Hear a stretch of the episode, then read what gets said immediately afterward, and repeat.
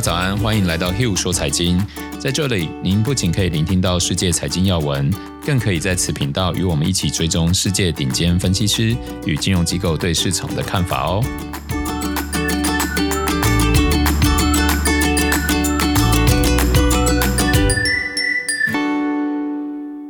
欢迎来到 Hill 说财经。好，我是 Hill。大家好，我是 Sarah。那我们就一样，先跟大家看一下上周市场的状况哦。上周主要市场几乎都是出现修正哦，唯有中国的上证指数是出现接近两个 percent 的涨幅。那跌的比较多的是日本指数。那我们来看一下重要的这个数值的变化。美国十年期国债殖利率又开始往上走扬啊，从一点五九来到一点六三，然后。大型股与小型股的这个比值，大型股的这个走势，上周还是表现优于小型股。那新兴市场与全球市场的比值是完全没有变的。然后 VIX 指数的话是出现大概四个 percent 的涨幅，从十八来到十八点八。然后油金比的话是出现一点修正，因为上周的金价表现还不错。那科技与传统的话，上周因为得益于周五科技股的比较大的反弹，所以上周科技股的表现是稍微好于传统类股。那接着我们一起来看一下产业的趋势哦。我们可以看到，从这个产业的走势与大盘来比较，持续走强的一样有金融、医疗保健、工业跟不动产；持续比大盘弱的一样是资讯科技、非核心消费、核心消费还有通讯媒体。那我们接着再把 ETF 的金流加进来，那产业走强，金流又增加的有。工业产业，那比较大规模的 ETF 有 XLI，那还有一个是不动产啊，比较大的 ETF 是 VNQ。那产业走弱，同时金流也变少的有四个产业哦。第一个是通讯媒体，然后 ETF 是 XLC，非核心消费 ETF 是 XLY，然后资讯科技 ETF 是 VGT，然后还有公用事业 ETF 是 XLU。呃，上周全球的疫情状况跟台湾刚好相反哦，全球的疫情状况是开始减缓。呃，上周全球的单日确诊人数从前一周的六十七万人已经降到五十五万人，然后最惨的印度也从四十万人单日确诊降到三十一万人。那主要确诊减少来自于美国、欧盟、日本还有加拿大，然后增加的有英国、泰国、巴西跟台湾。那接着我们就进入到分析师时间。第一个是桥水基金首席投资官建议做空债券，对冲长期风险。主要是四月份美国消费者价格指数创二零零九年以来最大的升幅，远超过市场的预期，加剧了有关通膨压力可能持续多久的辩论哦。美国劳工部公布通膨报告后，股市连续三天下滑，债券殖利率走扬，也加重了人们关于价格压力将阻碍全球最大经济体复苏的担忧。因此，桥水基金。联席首席投资官 Greg Jensen 表示，今年景气复苏后，庞大的家庭储蓄将可能释放，对于通膨的提振幅度也将超出联储会的预期，就会造成进一步的短缺，还有更严重的通膨。他认为，在疫情期间累积太多长久期资产的投资者，应该透过做空债券来进行对冲。另外，他也认为，美国以外的股市投资机会在于增长，而不是流动性。那再来是贝莱德认为联储会需要缩减宽松政策。美国 PPI 数据公布后，贝莱德表示，未来几个月将会看到通膨数据令人印象深刻，而且物价压力将令人难以置信。联储会需要缩减系统中的流动性规模，也向投资人表示，缩减并没有那么的可怕。如果通过持续购买较长期的资产来进行缩减。就可以将长期利率维持在低位，而这对于抵押贷款、企业借款等更加重要。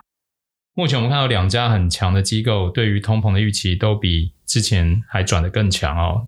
但我相信，其实现在的市场已经算是蛮充分反映通膨数据。嗯，好，一到三月的这个科技股的修正，我觉得目前来看态势已经越来越趋缓了吧。那接下来可能反而不是看通膨，而是看经济成长或者是营收数据，可不可以符合大家的预期了？嗯、对，好，那再来，美国银行的分析师认为不要放弃科技股哦。纳斯达克一百指数还有纳斯达克综合指数出现二月以来最大的单周跌幅，跌幅都超过四个 percent。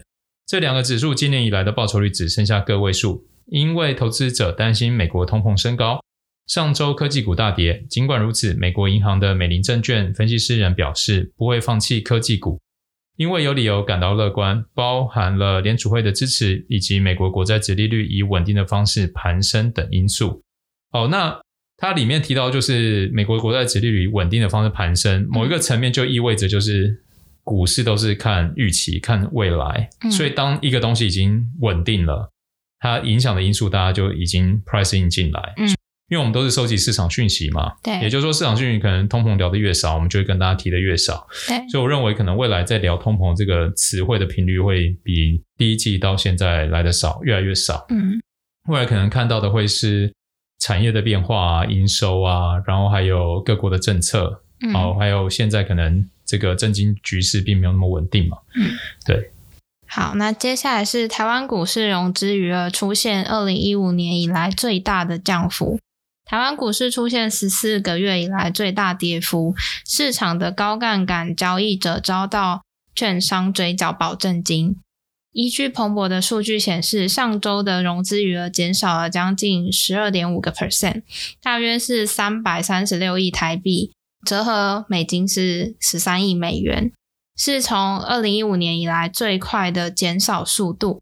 虽然相对目前的台股而言，降幅似乎不大。但因为台湾的疫情恶化，导致恐慌性的抛售，台湾基准股跌到技术修正的区域。好，接着带大家看一下上周我们比较关心的财报。那第一家就带大家看跟这个区块链有关的 Coinbase 啊，代码是 C O I N。那它主要是做这个虚拟币的交易所嘛。那它其实上市没多久，那缴出上一季的营收是十八亿美元，较去年同期增长了八点五倍，与上一季相比是增加两倍。对，然后净利的话是七点七亿美元，与去年同期增长了二十三倍，与上一季相比增长了三点四倍，EPS 则来到九点七二美元。那根据财报显示，第一季的这个虚拟币的交易量达到三千三百五十亿美元，其中机构投资人为主要的来源，占了三分之二。然后，其余的三分之一则来自于一般的用户。不过，公司收入的来源则完全相反，主要来自于一般的用户，高达十四点六亿美元；机构投资人则只有八千五百万美元。整体财报算是符合市场预期，平台的活跃用数也正在增加。如果按照目前的速度，第二季的总交易量应该可以小幅超越第一季。那他的执行长也表示，公司目前正在快速成长，第一季的主要重点是平台的可靠性，对应空前的需求成长，确保交易所的稳定运作。也因此，第一季每月交易用户数比上一季增加了一倍多，从两百八十万增加到六百一十万。未来第二季有望表现更好。另外，也宣布他们计划在未来六到八周内开放狗狗币的交易。啊，我们认为 Coinbase 发展虽然好，但目前热门加密货币像是比特币、泰币，两者几乎就占了 Coinbase 的整体交易量的六成。所以和加密货币的关联性就是非常非常的大。只要加密货币有一点风吹草动，我们认为 Coinbase 的价格就会直接受到影响哦。像是上周三原本说可以用比特币买特斯拉的 Musk，突然宣布暂停用比特币购买特斯拉。他因为他觉得比特币太不环保啊、消息出来以后，加密货币市场就出现比较大的修正了。Coinbase 受到币圈卖压的拖累，隔天收盘就下跌了快七个 percent。整体来说，我认为 Coinbase 就是属于我们。高度成长股，它目前的市值大概五百四十亿美元，然后上周五是收在两百五十八美元哦。那它的营收跟 EPS 成长都非常的快，嗯，但是其实它就是跟币圈会是一荣俱荣，一损俱损。对，假如说未来虚拟币出现比较大的崩跌，或者是政府开始加管，那整个炒作的这个热情一消退，真的在用的人也变少，嗯，那我相信这一类的公司可能会有很大的修正风险。我是不建议朋友们买加密货币的，但假如你真的要选加密货币跟这个 Coinbase 的话，呃，我反而会比较建议直接买加密货币，因为就是这个间接的啊，就是对啊，我还是觉得，假如真的要买，你大概拿你活用资产的可能三到五个 percent 吧，这是我能接受的上限了。嗯，再超过我觉得就太多。对啊，不要被恐惧跟贪婪给驱使自己的行为。而且今天 Musk 还说啊，因为大家一直攻击他，对，然后他还说不排除我们就把比特币全部卖掉，报复市场。说所以那个啊，周末又跌得更惨啊。他好像是今天还是昨天才说，昨天讲，所以就直接暴跌到四万多了嘛。对，对啊，好，反正就是前一波是跌到四万八，就看这一波四万八守住守不住。然后反正它的高点大概就六万块，只要四万八没守住，你大概就要等下一个下一个开局，就这一局游戏就结束了，要等下一个开局嘛。嗯、那就看到下一个开局它跌到哪。那假如没人再开局，它可能就回不回不来，嗯，对啊。那我们下一家来一起来看迪士尼哦。迪士尼是一个我很喜欢的价值类股，然后我们上一周有讲到嘛，在通膨的话会带动价值类股往上涨，对，对，所以我觉得迪士尼是一个我还蛮看好的公司，虽然它没有什么爆发性啊。对，那我们一起看一下迪士尼到上周五，呃，它的市值是三千一百五十六亿美元，然后分类在通讯服务、媒体跟娱乐业。目前收在一百七十三块，它的营收跟去年同期相比是小幅下跌十三个 percent，跟上一季相比是下跌接近四个 percent。那净利的话，跟去年同期相比是增加了九十五趴，跟上一季相比是增加了五十二倍。然后 EPS 的话，跟去年同期相比是增加了一倍，跟上一季相比是增加了四十九倍哦。那主要当然还是因为去年疫情他们。关游乐园嘛，所以然后那时候营收跟成本都跟现在不太一样。那、嗯、迪士尼过往的收入有很大一部分，大约三到四成，其实都来自于迪士尼的游乐园。但因为疫情，他们主题收入的收入大幅腰斩，原本平均六十亿的收入，在疫情期间最惨的季度只有十亿，而本季的收入虽然有回升到三十亿，却依旧不亮眼。所以大家关注的焦点主要都放在。Disney Plus 的成长哦，但没想到这一季他们的付费订阅数只增加了八百七十万人，远低于分析师预期的一千四百四十万。虽然迪士尼的执行长表示这一季的数据事实上完全符合内部的预测，所以他们不会失望，但市场感觉是不买这个账哦。所以财报公布之后，迪士尼当日就下跌了将近四个 percent。那我们对于迪士尼的看法，虽然在串流媒体表现不如预期，但是目前美国疫苗接种数也越来越多。大家可以想想看，当完全接种疫苗就不需要戴口罩，也无需维持六英寸的社交距离以后，那之前最主要受到的主题乐园跟电影院，应该都会慢慢回到正轨。所以迪士尼在四月三十号就重启了两个在加州的主题乐园，接下来也有多个 Marvel 的电影即将上映哦。所以我们认为它第二季的财报应该会。相对乐观。那说到串流媒体，其实我们上次有前两周有讲到 Netflix 嘛，对对吧？增长速度也不如预期，所以我觉得见微知著，可能这件事情它反映的是大家已经迫不及待要出门了，对对啊，所以就不会想要一直待在家里啊。就像这个周末，我们这样台湾疫情升温，我也是待在家看 Netflix 啊。但是说真的，我其实内心是很渴望出门，对吧？所以分析很多事情，我觉得可以冷静客观啊，然后。不要太重仓嘛。好，嗯、那像迪士尼的话，我们看分析师们的一个目标价的平均数或者是中位数，大概都落在两百零五到两百一十块美元。欸、那呃，我就会这样假想啊，假如说我拿我这个投资资产的五个 percent 出来做迪士尼的这个 sell put，就是啊、呃，我们有三个专题在讲选择权嘛，在听后面这一分钟的时候，请先去听那三集。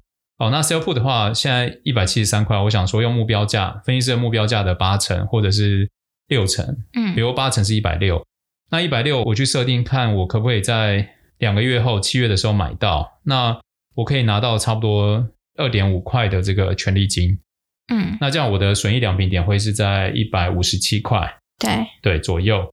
那假如它没有跌破一百五十七块的话，我就会拿到这二点五块的权利金。嗯，那假如跌破的话，我就要承担迪士尼接下来的风险。嗯、所以，啊、呃，这一类的策略，第一个你不要用杠杆，就是比如说我已经准备好钱，准备要去接这个迪士尼的股票。嗯，然后再来就是像我选迪士尼，是因为我觉得它真的不错，我想买，只是因为它最近跌，刚好这个消息嘛，然后所以我就去设定一个。我觉得很棒的价格，买买看。嗯，对，所以就是你也可以，比如它现在一七三，你也可以升到一百七啊。一百七的话，应该是有五块半。那比如说你也可以很保守设一百二，那一块钱都不到。所以这也是一个衡量的方式了。对，嗯、那接下来，好，那接下来下一间公司是 Airbnb。Airbnb 现在的市值大概是八百七十亿美元左右。那它的分类是分在非核心消费。然后下面的消费者服务，那 Airbnb 第一季的营收是八点八七亿，那和去年同期相比增长了五点三六个 percent，那和上一季相比是增长了三点二二个 percent。第一季的净损益是十一点七二亿美元，那和去年同期相比是大幅减少，因为去年同期的净损益是亏损了三十八点八八亿美元，那 EPS 来到负一点九五美元。那随着新冠疫苗的接种普及，还有旅游限制的禁令逐渐松绑，Airbnb 的营运也慢慢在复苏。目前北美的预订数增长强劲，平均的房价甚至跟前一季相比上涨了二十五个 percent。那 Airbnb 表示，虽然疫情的冲击还没有结束，但已经感受到目前情况有所改善，所以旅游活动渴望在短期内有明显的好转，并且预估旅游业的复苏将会和过去百年截然不同。不过，疫情的状况并没有完全稳定，疫情所带来的旅游限制还没有办法正确的掌握。现在就断定今年上半年的复苏是否会保持到下半年，还为时过早。我们觉得目前 Airbnb 的状况跟去年比相较来的好，但还没有完全的恢复。整个旅游产业应该都是这样子的状态，虽然有小幅度的复苏，但也只是。呃，订房的数量增长，可能是大家太期望出去玩了，所以就先做好了这个准备。毕竟定下来就是有备无患，然后很多地方网也都不需要就是取消的手续费，所以实际的营运还是要看接下来的状况。其实像 Airbnb，我觉得对我来说就是我们就很好看嘛。你看台湾就是可能是未来欧美国家的最佳写照啊。嗯。然后他们假如都打了疫苗，开始大家都解禁，你看像迪士尼也开始又重启了游乐园了嘛，对对吧？所以那我们也提醒大家，股票是做展望未来啊，嗯，对对。所以假如我会盯 Airbnb，假如它的价格有开始往上的话，我可能就会开始、嗯、开始买买买进这这家股票，嗯，对啊，先不管营收数字啦。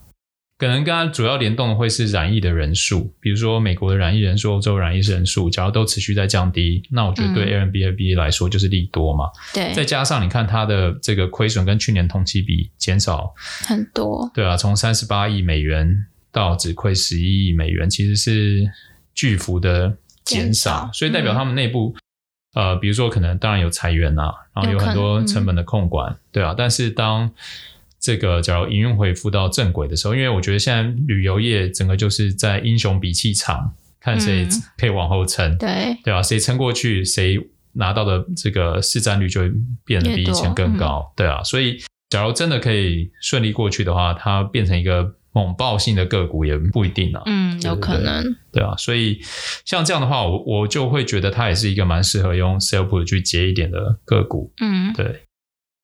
好，那最后一家是阿里巴巴，一个过往的英雄，只是现在 这个太多，对，太多原因了。好，那它的这个内忧外患呢、啊？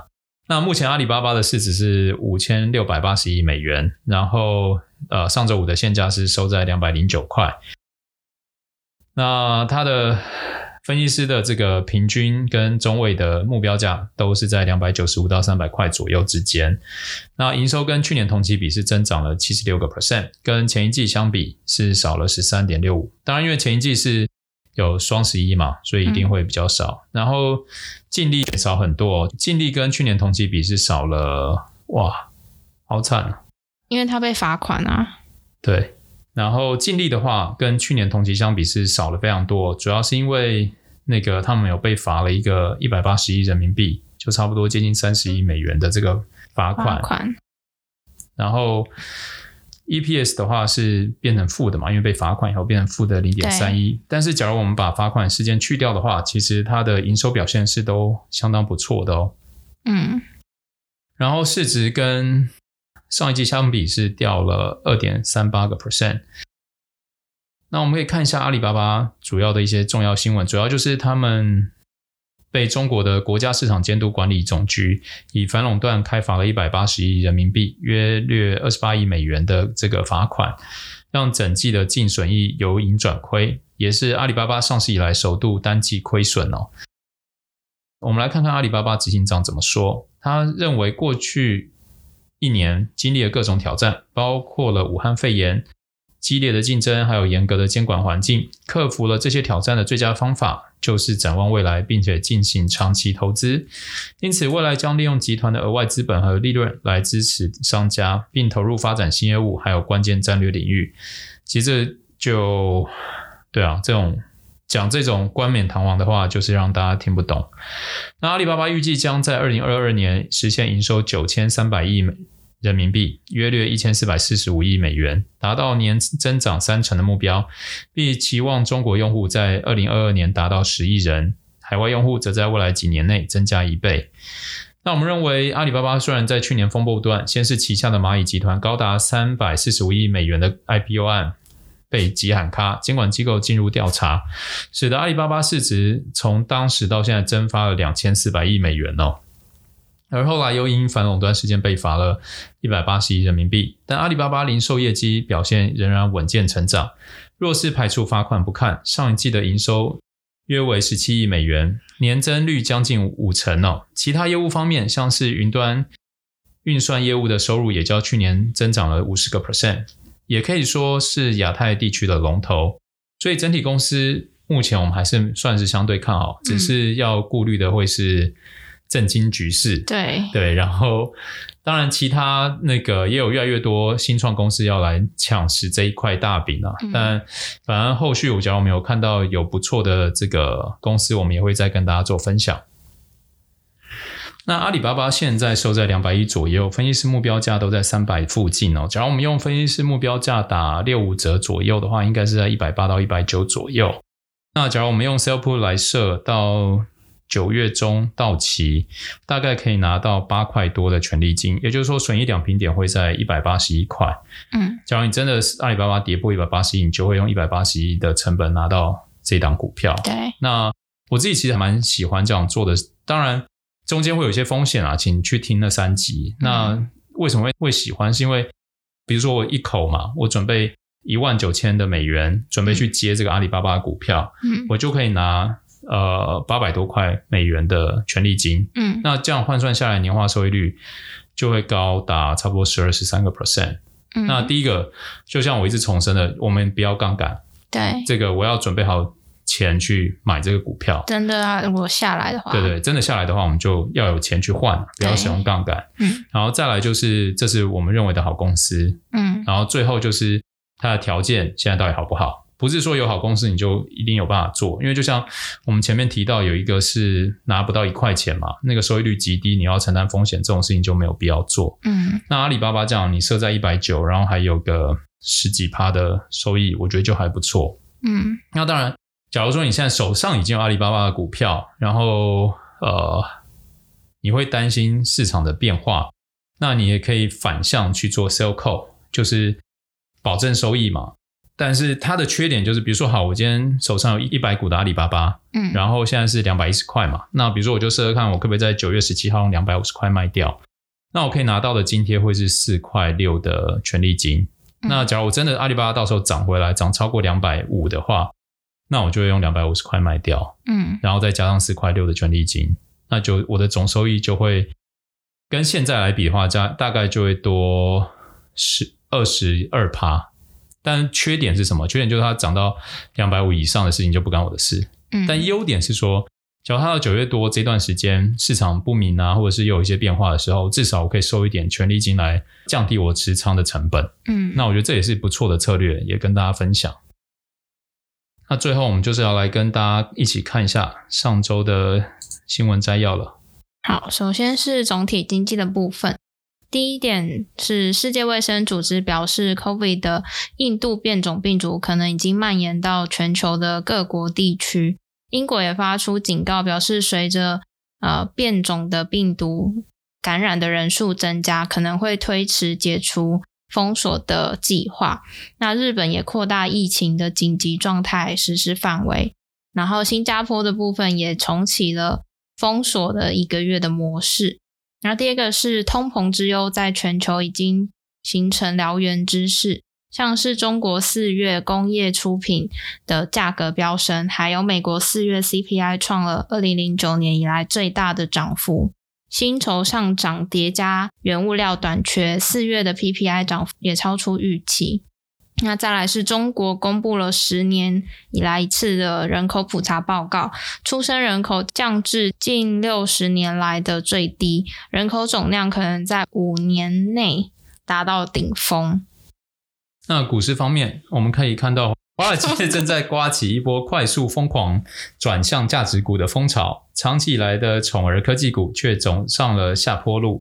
然后汇率方面，人民币升到二零一八年以来最强的之际，中国央行官员称，未来一段时间可能是人民币国际化最重要的窗口。Musk 对比特币态度大转弯，宣布特斯拉暂停接受比特币购车，令加密货币簇拥者们非常错愕，引发了众怒。其实这我觉得真的是很瞎哎、欸，我也觉得很瞎。你怎么可以就是哎，他是轻易的变化你的立场？欸、然后他就说，因为挖一块币会浪费很多资源，什么什么，哦、这不是一开始就知道的？对啊，我觉得这这不是一个负责任的人该说出来的话。就假如他一开始就这样讲，那就这样讲。他可以很呃很看好，那就继续看好嘛。知道他的缺点，但是认为利大于弊，那就继续看好。嗯，那你不能哎看到利的时候讲利，看到弊的时候讲弊啊，这样你琢磨不定，大家怎么相信你？好，那再来债券市场的部分，首先是美国国债殖利率上涨，债券衡量未来物价压力的指指标要升至二零零五年以来的最高点。在美国四月份 CPI 大幅上升之后，联储会有关通膨率升高只是暂时情况的说法，面临巨大的考验。那再来第二个是中国债市在面临飙涨的大宗商品价格，还有三年半以来最快 PPI 同比增长的两者情况下，不跌反涨。投资者能够忽略通膨压力的原因，主要是来自于。预期货币政策不会快速收紧。好，那以上就是这一周的 Hugh 说财经，感谢 Sarah，谢谢大家。那假如这个觉得我们讲的内容有待加强，或者是有任何意见，想听更多什么问题，欢迎来信留言给我们，那我们也都会在线上回答你们哦。嗯，下周见喽，拜拜，拜拜。